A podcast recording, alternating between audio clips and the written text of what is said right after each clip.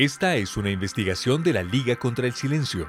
El contenido es de su exclusiva responsabilidad y no compromete a este medio de comunicación. Un saludo para todas las emisoras comunitarias de Colombia. Este es un reportaje de Vorágine, uno de los medios aliados de la Liga contra el Silencio para el antivirus, informativo de Fede Medios.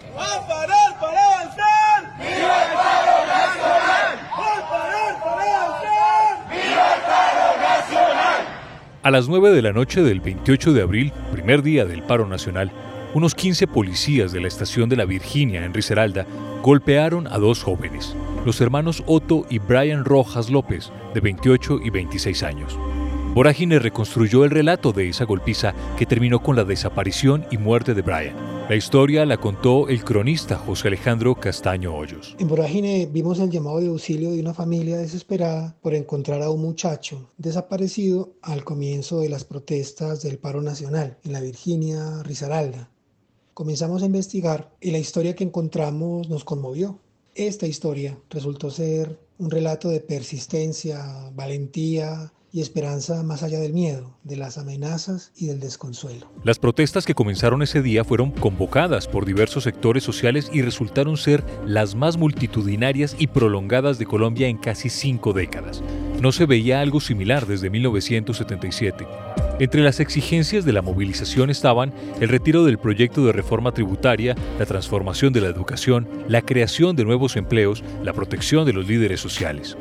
Cientos de miles de colombianos salieron a las calles, a los parques, a las plazas y a las carreteras del país. Ni siquiera la amenaza del coronavirus impidió que los colombianos salieran a protestar.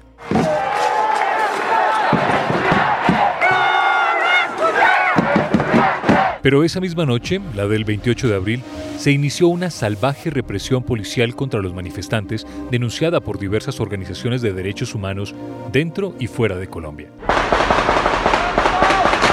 La golpiza de la policía a los hermanos Otto y Brian Rojas López se cometió a orillas del río Cauca, bajo el puente Francisco Jaramillo Ochoa, que comunica la zona franca internacional de Pereira con la Virginia en Risaralda. Su hermana Vicky Talía, de 20 años, recuerda lo que pasó esa noche. Las personas se dispersaron empezaron a correr y algunos corrieron debajo del puente.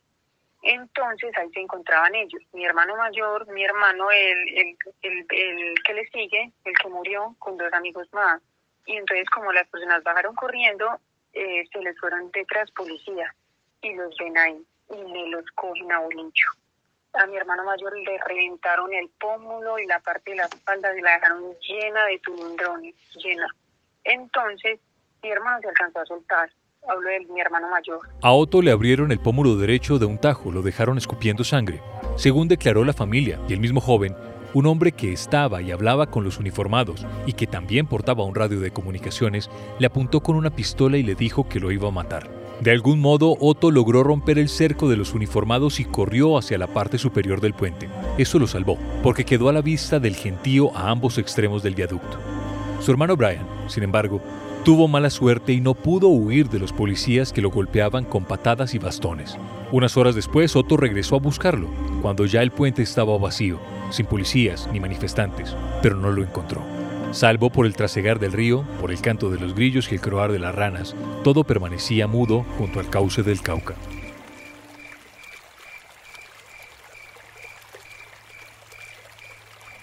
Las protestas de este paro nacional han estado marcadas por dos circunstancias.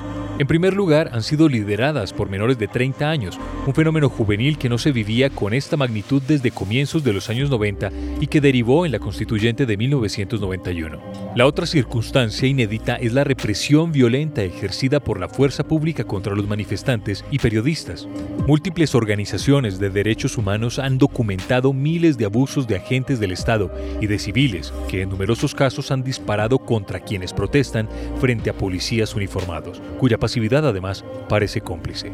Según las ONGs Temblores e Indepaz, la represión ejercida por el Estado colombiano dejó al menos 4.285 víctimas, entre personas asesinadas, víctimas de violencia física, detenciones arbitrarias, disparos de precisión con armas no letales que les han causado lesiones oculares graves, víctimas de violencia sexual y desapariciones.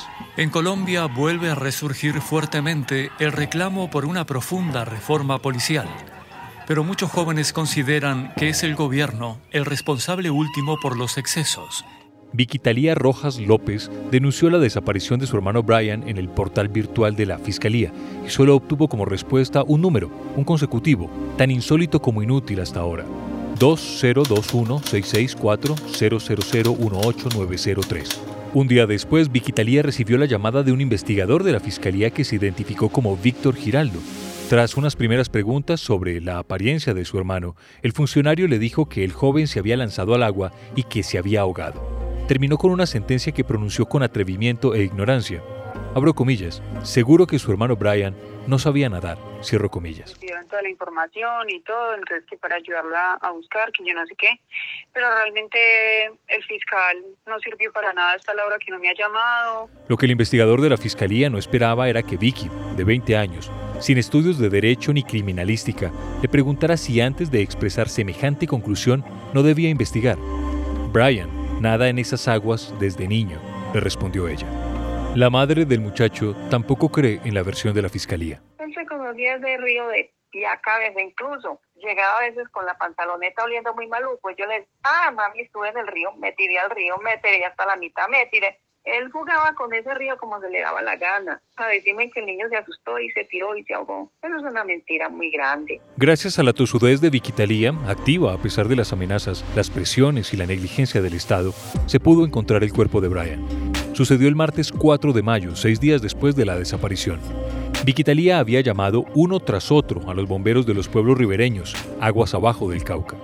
Así contactó a John Jairo Sepúlveda, comandante de los bomberos de Sabana Larga, un municipio del departamento de Antioquia, a 330 kilómetros de distancia de la Virginia. Empecé yo a buscar por bomberos, empecé yo a buscar si lo tenían en los CAI, a buscar, no me daban información, que los bomberos donde caen todos los cuerpos que es en Beltrán, no, los bomberos nunca me dijeron qué pasó por allá. El río Cauca es una gran fosa común de casi mil kilómetros de extensión.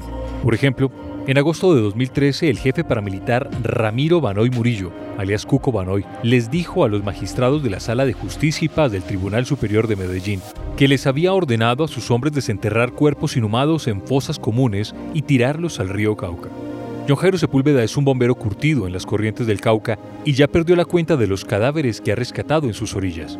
Él se sorprendió cuando escuchó de dónde lo llamaba Viquitalía, de la Virginia Risaralda Justo esa mañana, el martes 4 de mayo, le habían reportado el hallazgo de un cuerpo cerca de la desembocadura de la Quebrada Rosa, que desciende del municipio de Buriticá, en las estribaciones de la cordillera occidental.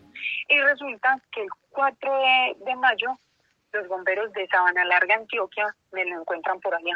¿Cómo supo que el cuerpo encontrado en el río Cauca era el de Brian?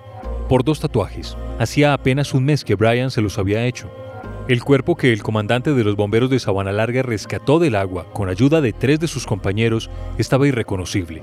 Era un cadáver sin facciones, carcomido por el agua y el sol, pero los tatuajes seguían allí. Y yo fui la que lo busqué. A mí la fiscalía no me ayudó para nada. Yo fui la que tomé fotos, eh, yo le mandé a los bomberos y ellos me mandaron, me volvieron las fotos de los tatuajes y era él. El cuerpo llegó a la Virginia en un féretro sellado el 8 de mayo, 11 días después de su desaparición. Hoy, más de un mes después, la Fiscalía sigue en silencio. La familia no ha recibido informes de esa entidad ni tampoco los resultados de la necropsia. Otto, el hermano y testigo de la paliza, capaz de reconocer el rostro de los agresores, permanece escondido, lejos de los uniformados que patrullan el pueblo. ¿Que arde en un país en llamas? Vicky Rojas responde sin dudar. Arden personas. Para más información de esta crónica pueden visitar las redes sociales de la Liga contra el Silencio y de Vorágine en Facebook, Twitter e Instagram. En todas nos encontrarán como Liga No Silencio y Vorágine Co. La Liga y sus aliados están dispuestos a escuchar sus denuncias. Combatimos la censura y el silencio, pero solo podemos hacerlo con su ayuda. Ingrese a nuestro sitio web www.ligacontraelsilencio.com o envíenos un correo a redes de nuevo, un saludo a todas las emisoras comunitarias del país y a quienes siguen en su sintonía. Esta es una investigación de la Liga contra el Silencio. El contenido es de su exclusiva responsabilidad y no compromete a este medio de comunicación.